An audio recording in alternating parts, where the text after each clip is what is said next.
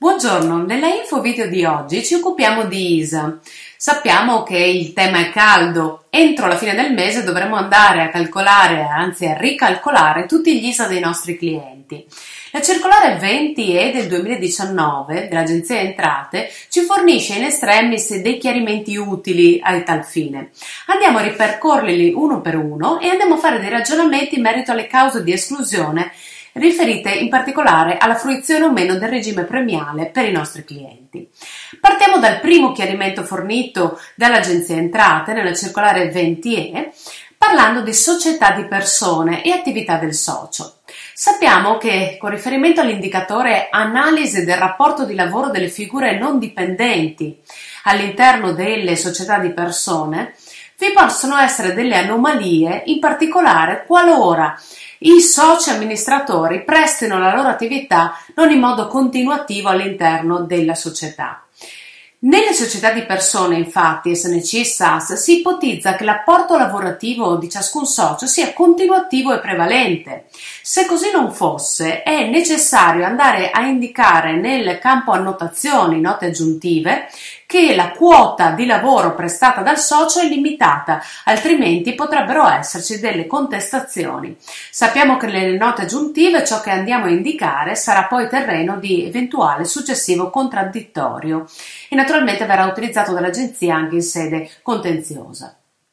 Nel caso in cui vi sia un'errata indicazione an- dell'anno di inizio dell'attività, attenzione perché qui dobbiamo stare attenti al fatto che l'anagrafe tributaria, quando compila l'XML che andiamo a importare come precompilato, ha già il dato dell'anno di inizio dell'attività del contribuente e se quello che andiamo a indicare nel frontespizio del modello ISA è differente, questo creerà un'anomalia, un'anomalia che potrebbe comportare anche una, in, un'anomalia nell'indicatore di corrispondenza dell'anno di inizio attività con i dati in anagrafe tributaria, è proprio un indicatore di anomalia che potrebbe assumere il valore 1 e quindi darci un voto finale, un indice sintetico di affidabilità pari a 7.5 qualora tutti gli altri indicatori siano pari a 10, perché sappiamo che la media esatta dei quattro indicatori è 10, 10, 10 e 1 diviso 4 appunto ci darà 7.5 quindi ci fa andare sotto il punto 8 sotto il valore 8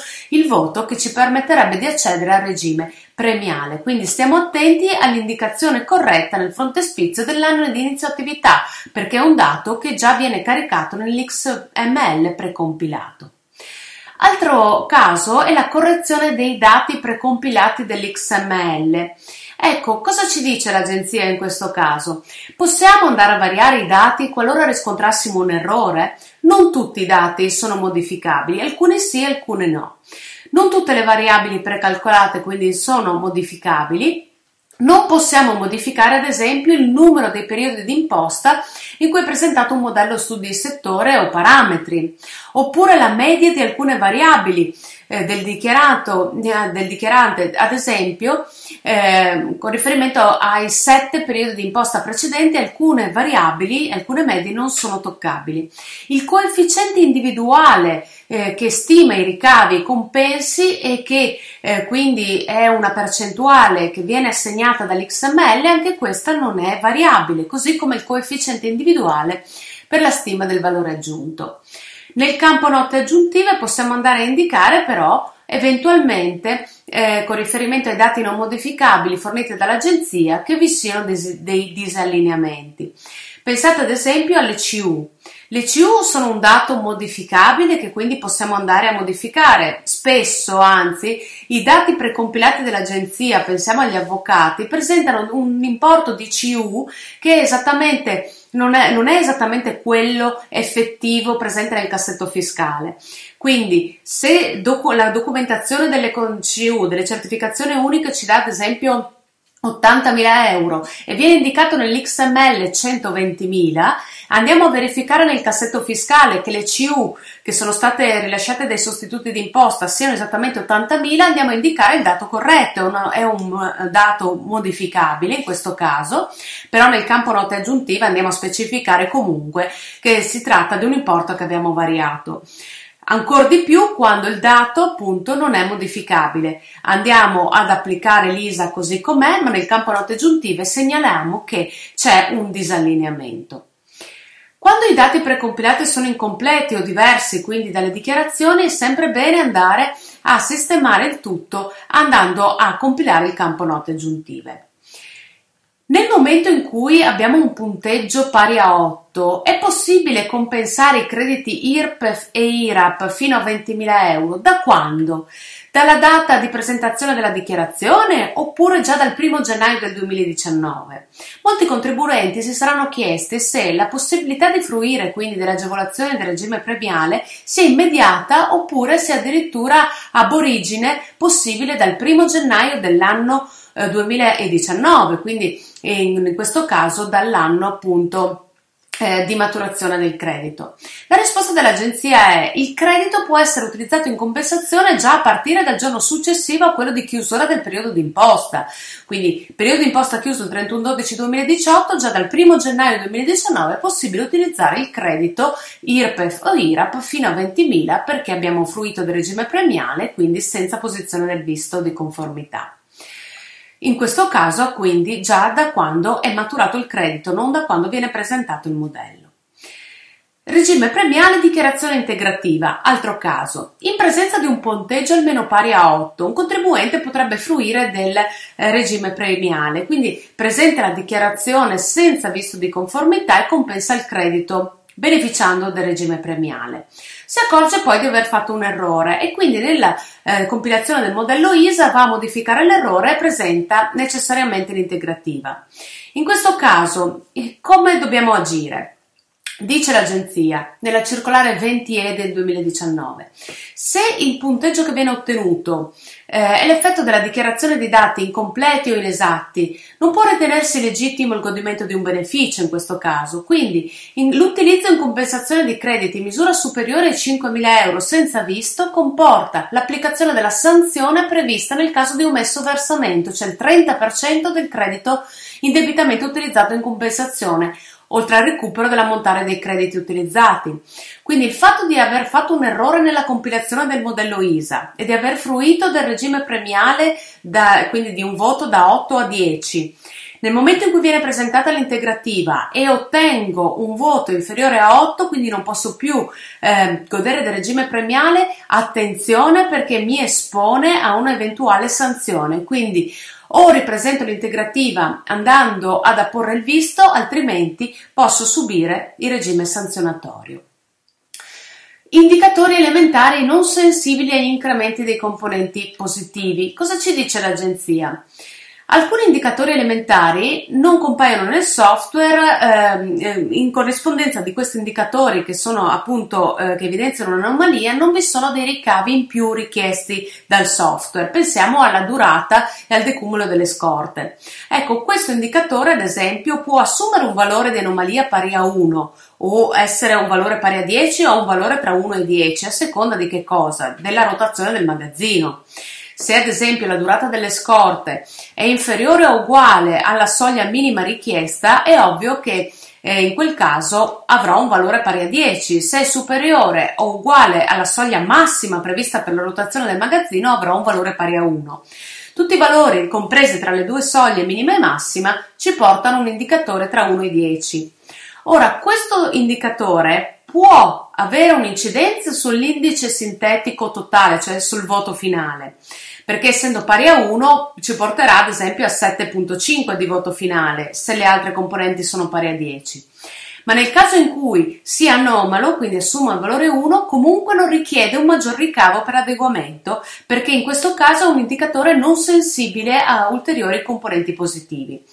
Il decumulo delle scorte sappiamo che è applicabile solo qualora sia superiore alla durata delle scorte, il più delle volte non viene applicato. I costi residuali di gestione. La domanda che si era posto il contribuente era come funziona l'indicatore incidenza dei costi residuali di gestione e perché è influenzato dai costi riconducibili ad imposte e tasse? L'indicatore, dice l'agenzia, verifica che le voci di costo relative agli oneri diversi di gestione e alle altre componenti negative costituiscono una componente residuale plausibile rispetto ai costi totali. E l'indicatore quindi è calcolato come il rapporto tra i costi residuali di gestione e i costi totali. In particolare, dai costi residuali sono decurtati alcuni costi, come, riconducibili agli oneri di, eh, diversi di gestione, ma potrebbero impattare sul calcolo dell'indicatore. Tra i costi detratti non figurano quelli per imposta e tasse. Gli oneri per imposte e tasse devono comunque essere indicati nel campo 9 del rigo del quadro contabile FF23 per poter conto delle successive evoluzioni degli ISA in modo da migliorare e perfezionare lo strumento. Oggi quindi è un problema perché gli oneri di imposte e tasse rientrano in questo importo. Rientrano tra gli oneri di imposte e tasse anche il 10% dell'IRAP versata, l'IRAP sulle spese del personale, il 20% dell'IMU e altre imposte e tasse deducibili ai sensi dell'articolo 99. Pensate alle marche da bollo, eh, tasse afferenti ai tributi comunali, l'imposta di pubblicità, eccetera. Quindi attenzione, in una possibile evoluzione dello strumento verrà tenuto conto anche di questa anomalia. Per quanto riguarda poi le cause di esclusione degli ISA, quindi l'ultimo ragionamento che facciamo in questa sede, dobbiamo tener conto del fatto che eh, nel momento in cui eh, un soggetto è in un, normale, in un, non normale svolgimento dell'attività, pensate a una causa di esclusione 4 eh, che può utilizzare perché magari ha ristrutturato il locale piuttosto che eh, si trova in una situazione in cui è stato stipulato un contratto di affitto d'azienda e per tutta la durata del contratto di affitto questa è una situazione di non normale svolgimento dell'attività e quindi andrà a indicare la causa di esclusione 4 all'interno degli ISA. Non compilerà gli ISA sostanzialmente, non li applicherà. Detto questo, che cosa succede? Eh beh, l'indicazione di una causa di esclusione fa sì che il soggetto non possa fruire del regime premiale. Qualora cioè il suo voto fosse stato da 8 a 10, non può fruire dei benefici derivanti dal regime premiale. Ora, questo eh, in particolare pensiamo ai benefici più interessanti, pensate quindi alla possibilità di compensare a partire dal primo gennaio ehm, senza visto di conformità il credito IVA sia annuale che trimestrale fino a 50.000 euro invece che a 5.000 e ad esempio il credito per le imposte dirette IRPEF, IRAP, IRES fino a 20.000 euro. Quindi a partire dal 1 gennaio 2020 potremo fruire di questo regime senza posizione del visto qualora avessimo un voto da 8 a 10, ma se ho un non normale svolgimento dell'attività e quindi ho una causa di esclusione indicata, non posso fruire di questo regime. Pensate anche alla possibilità di non fruire di un beneficio di un plafond di 50.000 euro per richiedere il rimborso IVA senza visto di conformità o senza garanzia. Oggi sarebbero pari a 30.000 la soglia. Quindi Pensate alla possibilità di non fruire, ad esempio, della, della non applicazione di accertamenti analitico-presuntivi derivanti da presunzioni semplici. Pensate al tovagliometro, il bottigliometro, quindi tutta una serie di attività di accertamenti basati su presunzioni semplici che riguardano, ad esempio, appunto gli esercenti, eh, coloro che eh, hanno un albergo o un ristorante. Ecco, in questo caso e avere un non normale svolgimento dell'attività, una causa quindi di esclusione, implica la non possibilità di fruire del regime premiale e quindi la non possibilità di accedere a tutti questi effetti positivi. Ora ci potremmo trovare quindi in due casistiche. Prima casistica, il soggetto quindi non è in grado di capire esattamente se si tratta di un periodo di non normale svolgimento dell'attività. Può presumere che sia così e che quindi eh, sia corretto applicare la eh, condizione 4, la causa di esclusione 4. In questo caso applica la causa di esclusione 4, non fruisce del regime premiale, non applica gli ISA, arriva un controllo dell'Agenzia Entrate, dell'amministrazione finanziaria e ritiene invece che debba essere applicato una causa di non eh, normale svolgimento dell'attività, perché ad esempio non aveva ottenuto delle autorizzazioni per effettuare un certo tipo di attività piuttosto che la ristrutturazione dei locali. Ecco, in questo caso rischia quindi che l'agenzia gli dica tu non hai applicato gli ISA, dovevi applicarli, ti applico la sanzione. Secondo caso, invece, il contribuente decide che quella non è una causa di esclusione e quindi applica gli ISA, ottiene un voto da 8 a 10, ha un regime premiale, arriva al controllo dell'agenzia che dice eh no, quella era una causa di esclusione, quindi tu hai fruito di un regime premiale che, di cui non potevi fruire. Quindi capite bene che, eh, ecco, anche in questo caso è sempre bene capire se sia corretto la causa di esclusione indicata, perché ci esponiamo in entrambi i casi a delle problematiche qualora dovessimo essere tra l'incudine e il martello, cioè tra il regime premiale e la non applicazione degli ISA. Con la circolare 20E del 2019 l'Agenzia Entrate ha chiarito che il non normale svolgimento dell'attività si applica per tutta la durata del contratto di affitto d'azienda qualora l'azienda sia concessa in affitto.